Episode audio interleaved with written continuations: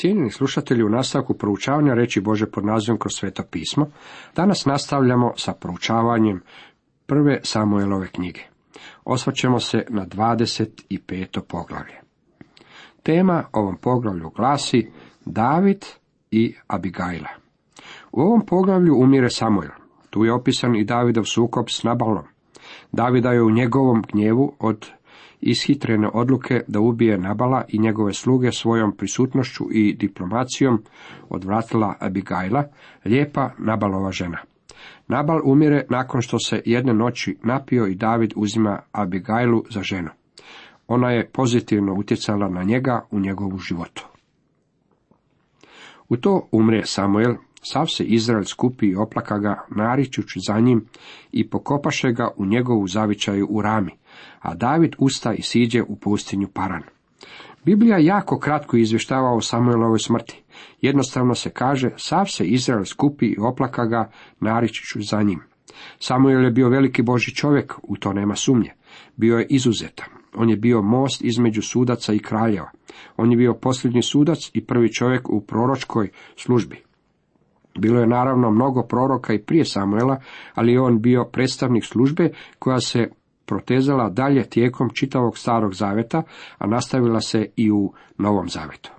Samuel također bio sila dobra i vjerojatno je on spriječio da se sva silina Šaulove gorčine, gnjeva i mržnje ne izlije na Davida. Samuel je bio tampon između Šaula i Davida. Kad je Samuel umro, David je pobjegao duboko u pustinju. Pobjegao je dalje od Šaula, nego je Ilija bježao pred Izabelom. Kao što je to netko jednom rekao, biti veliki znači biti pogrešno protumačen. Ove se riječi zasigurno mogu primijeniti na Davida. On je bio velik i ljudi su pogrešno razumjeli ono što je on činio. Zbog toga što svijet ne poznaje Davida, pogrešno ga prosuđuje. Kad se spomene ime David, odmah se u mislima pojave slike ubojstva i preljube. Ima onih koji se pitaju kako je David mogao počiniti tako velike grehe, a ipak ga se u Bibliji naziva čovjekom po Božjem srcu. Imaćemo prilike odgovoriti i na ovo pitanje. Ali umjesto dovođenju u pitanje Božeg odabira trebali bismo pomnije izražiti Davidovu narav. Pronaći ćemo kako samo oni koji su mali i neznatni mogu biti kritični prema Davidu. On je jedan od onih izuzetnih likova u Bibliji. Poznavati ga znači voljeti ga. Ne znam niti jednog čovjeka koji bi u svojoj naravi izražavao takvu plemenitost. Davidova karijera bježala je uspone i padove. Radio je i rodio se kao seljačko dijete u Betlehemu, kao sin Ješaja iz Judina plemena. Odrastao je kao pastir među sedmero svoje lijepe starije braće. Njega se uvijek mimo ilazilo. Zatim jednog se dana njegov život iz stuboka promijenio. Boga nije mimo išao, Bog je poznavao njegovo srce. Bog ne gleda na čovjeku vanštinu, Bog je poznavao Davidovo srce. Samuel ga je pomazao za buduće kralja Izraela. Ubio je diva Golijata. Kao glazbenika naziva ga se slatkim psalmistom Izraela. Autor je najljepše poezije napisane na bilo kojem jeziku ili pjevane bilo kojim glasom. Ako u ove moje riječi imalo sumnjate, imate li išta što bi se moglo staviti usporedo sa psalmom 23. David se oženio princezom Mikalom, Šaulovom čerkom, volio ga je Jonatan, Šaulov sin. Niti jedan čovjek nikad nije imao prijatelja kao što je bio Jonatan. David je postao odmetnikom. Tijekom vremena sakupio je grupu muževa i oni su živjeli u planinskim skrovištima. Jednom prilikom se poput Hamleta pretvarao da je lud, na koncu postao kraljem Jude, a zatim i cijelog Izraela. Vidjet ćemo kako je njegov vlastiti sin vodio pobunu protiv njega i još je jednom bio prisiljen bježati. Poživio je dovoljno dugo da bi vidio kako je Salomon, njegov sin, pomazan za kralja. Umjesto da gledamo na Davida i Bačebu i vidimo Davidov grijeh, htio bih da zajedno pogledamo nešto drugo. Zaboravimo nakratko Golijata i Davidov herojski poduhvat i Jonatanovo odano prijateljstvo. Umjesto toga želio bih da vidite vrlo jednostavnu životnu priču u ovom poglavlju. Ona otkriva najdublje zakutke njegove duše. To je priča o Davidu i Abigaili i ona nam otkriva koliko je čovječan u stvari bio David. U Maonu živio čovjek koji je imao svoje gospodarstvo u Karmelu. Bio je to vrlo bogat čovjek. Imao je tri tisuće ovaca i tisuću koza. Upravo je tada strigao svoje ovce u Karmelu. Taj se čovjek zvao Nabal, a njegova žena Abigailija. Žena je bila mudra i vrlo lijepa, a čovjek surov i opak. Bio je Kalebovac. Čini se kako nisu svi Kalebovi izdanici ispali tako dobro kao što to možemo vidjeti na primjeru ovog čovjeka, Nabala. Ime Nabal znači luda ili bena. Ne znam kako je dobio to ime, ali sigurno je da ga je bio dostojan. Ali opet ne rađamo li se svi kao lude? Biblija kaže da je čovjek kad se rodi poput divljeg magarca, čitamo u Jobu 11 u 12. redku. Na trenutak pogledajte na vlastiti život. Jeste li ikada učinili nešto bezumno i glupo? Mislim da smo svi mi u svojim životima učinili dovoljno glupih stvari, tako da ne trebamo o njima niti razmišljati. Nabal je bio luda, ali je bio bogat. Nije imao ništa, niti časti, niti poštenja. Bio je zvijer koja se opijala, imao je predivnu i inteligentnu ženu. Ovo je rijetka kombinacija kod žene, ali je zato prekrasna kad se pojavi. Pitanje koje se postavlja je kako je ovaj čovjek dobio takav dragulj za ženu. Jedan je Boži čovjek rekao priču o Nabalu i Abigaili te opisao ovako. Ljepotica i zvijera. Da budem iskren, njeni su roditelji bili ti koji su njih dvoje spojili zajedno. Bili su zadivljeni bogatstvom ovog čovjeka. Bio je to slučaj prodaje ljepote za zlato, način na koji najčešće ljudsko srce razmišlja. Možda ćete reći, pa to je strašno, to jest strašno, ali se iste stvari doživljavaju i dešavaju i u našem suvremenom društvu. Kako često se događaju, ne možemo znati. Međutim, znamo da se radi o najodvratnijem primjeru trgovine. Stoga posla deset momaka, naloživši im. Idite gore u Karmel, otiđite k Nabalu i pozdravite ga u moje ime. David je štitio Nabalovu imovinu. Sa sobom je imao dobru vojsku i mogao jednostavno opljačkati ovog čovjeka i odnijeti njegove ovce za hranu svojim ljudima, ali nije to učinio. Umjesto toga spriječio je lopove i kradljivce da se dočepaju Nabalova bogatstva. Sada kad je Davidu potrebna hrana, on šalje svoje momke k Nabalu da ga zamoli za pomoć. Dođoše momci Davidovi i ponoviše Nabalu u Davidovo ime sve ove riječi, a onda pričekaše. Ali Nabal odgovori Davidem slugama ovako. Tko je David? Tko je Išajev sin? Danas ima mnogo slugu koji su pobjegli od svojih gospodara. Nabal ovakvom svojom izjavom tvrdi kako je David izdao Šaula i kako mu nije bio odan i vjeran, što naravno nije istina. Nabal je izrekao ovu izmišljotinu kako bi se izvukao iz vraćanja duga Davidu, kojega je ranije štitio. Zar da uzmem svoj kruh, svoju vodu, svoju stoku koju sam poklao za svoje strigače, pa da to poklonim ljudima o kojima ne znam ni odakle su. Davidovi su momci okrenuše i vraćaše svojim putem. Kad su se vratili, javiše sve ove riječi Davidu. Već sam vam na početku rekao kako je David imao usijanu glavu, sada je dopustio da ga u potpunosti preuzme gnjev. A David reče svojim ljudima, pripašite svaki svoj mač i pripasaše svaki svoj mač i David pripasa svoj i oko četiri stotine ljudi krenu za Davidom dok ih dvije stotine osta kod tovara. Netko je u Nabalovu kućanstvu saznao da David kreće na njih s naoružanim ljudima i o tome obavijestio Abigailu.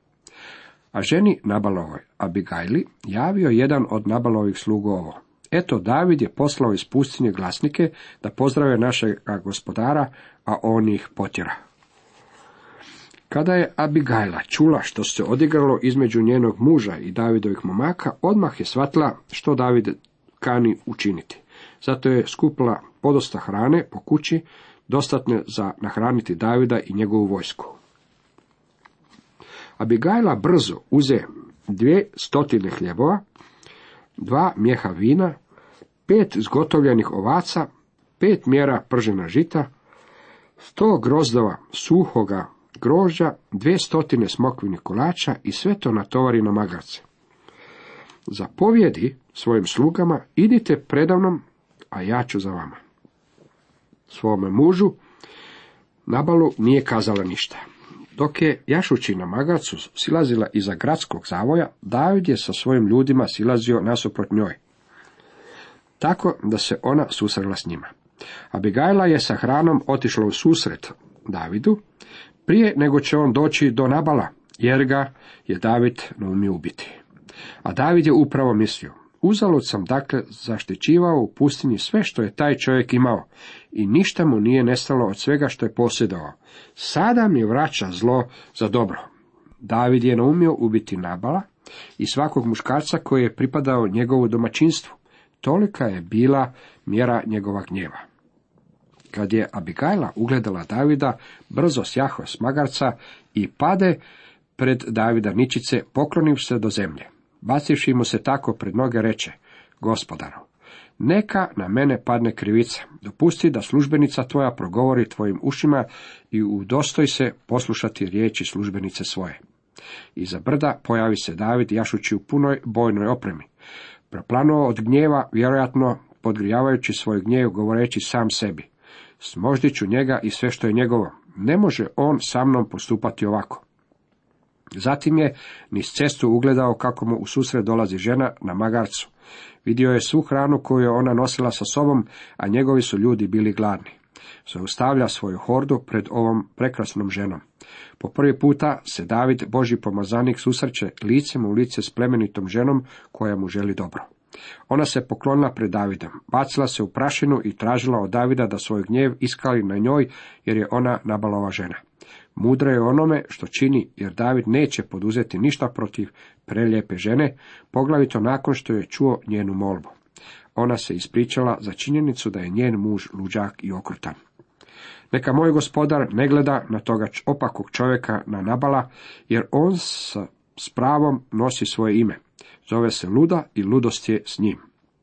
A ja, službenica tvoja, nisam vidjela momka kako je poslao mog gospodaru. U nekim se prijevodima Nabala naziva Balijelovim čovjekom, drugim rečima, on je beznačajna osoba. Zato sada, gospodaru, živoga mi Jahve i tako živ bio ti i tako ti, Jahve, koji te očuvao da ne slačiš nase krivnu krivicu i da ne pribaviš sebi pravdu svojom rukom, neka prođu kao nabal tvoji neprijatelji i oni koji snuju zlo mome gospodaru. A ovaj dar, što ga evo tvoja službenica nosi svome gospodaru, neka se dade momcima koji idu za mojim gospodarom na njegovim putovima. Oprosti službenici svoju njezinu krivnju. Za cijelo će Jahve osnovati trajan dom mome gospodaru, jer moj gospodar bije Jahvine bojeve i za svega tvoga života neće se naći zlo na tebi. Prijatelji, ovo je bio sam početak Davidove karijere. Grijeh je u njegov život ušao kasnije, ali do sada Davidov je život bio čist poput njega. Živio je za Boga i želio je udovoljiti Bogu. A Begajla mu se divi zbog toga. Ako se tko digne da te progoni i da ti radi o glavi, neka život moga gospodara bude pohranjen u škrinji života kod Jahve tvoga Boga, a život tvojih neprijatelja neka on baci kao iz pračke. Iako ga ne spominje imenom, Abigajla ovdje govori o Šaulu kao onome koji progoni Davida. Zatim je o Davidu rekla jednu najizuzetniju stvar. Neka život moga gospodara bude pohranjen u škrinji života kod Jahve tvoga Boga. Prijatelji, upravo je to položaj onoga koji vjeruje u Isusa Krista.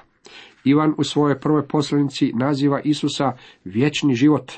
Njegove su riječi, da, život se očitova i vidjeli smo i svjedočimo i navješćujemo vam život vječni koji bjaše kod oca i očitova se nama. Kad vi i ja vjerujemo njemu kao našem spasitelju Boži sveti duh krsti nas u tijelo vjernika. Pavao kaže da u jednom duhu svi smo u jedno tijelo kršteni, bilo židovi, bilo grci, bilo robovi, bilo slobodni i svi smo jednim duhom napojeni. Vi i ja smo uvedeni u jedno tijelo vjernika, tijelo Kristovo, po našoj vjeri u Krista.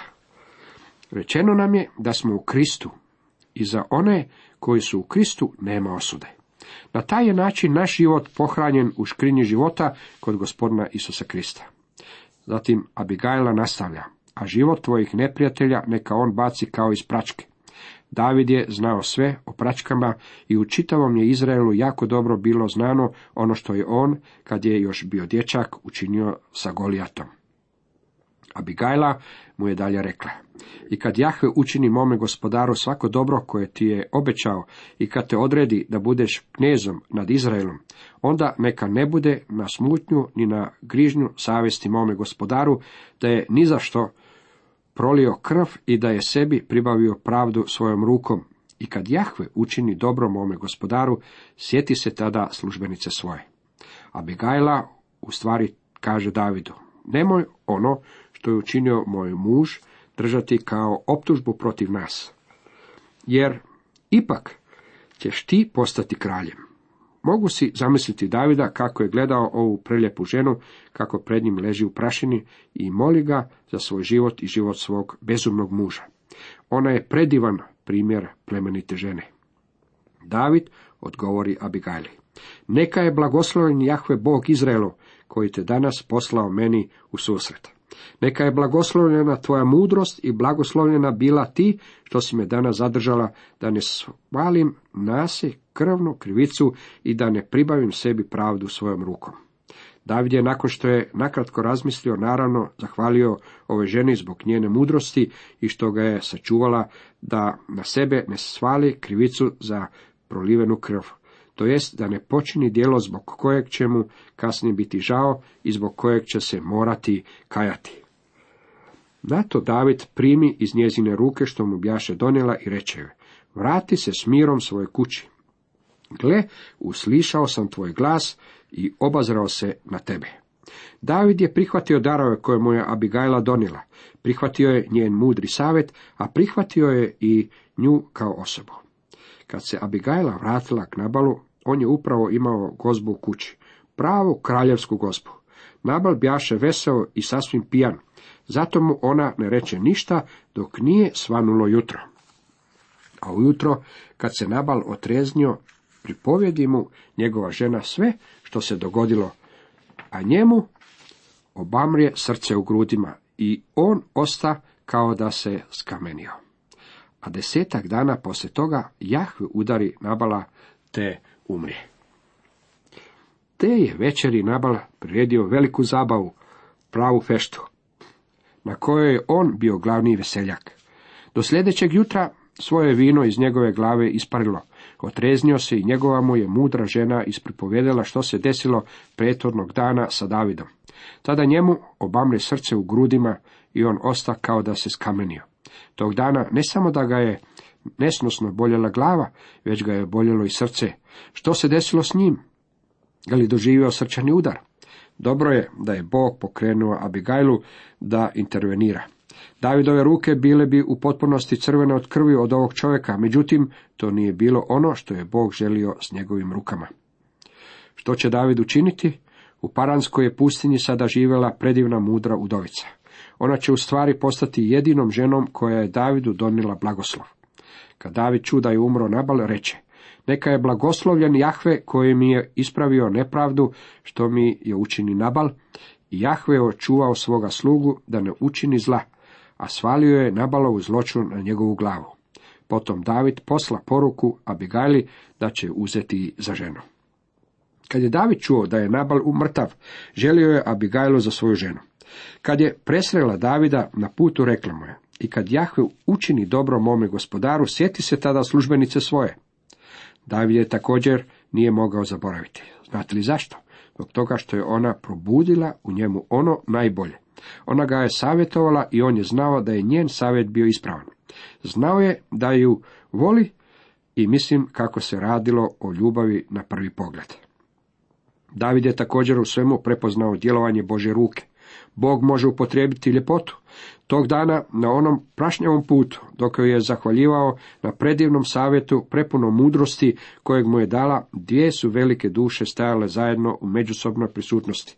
Sada, kada je Nabal bio mrtav, David je od nje tražio da postane njegovom ženom, što je ona i učinila.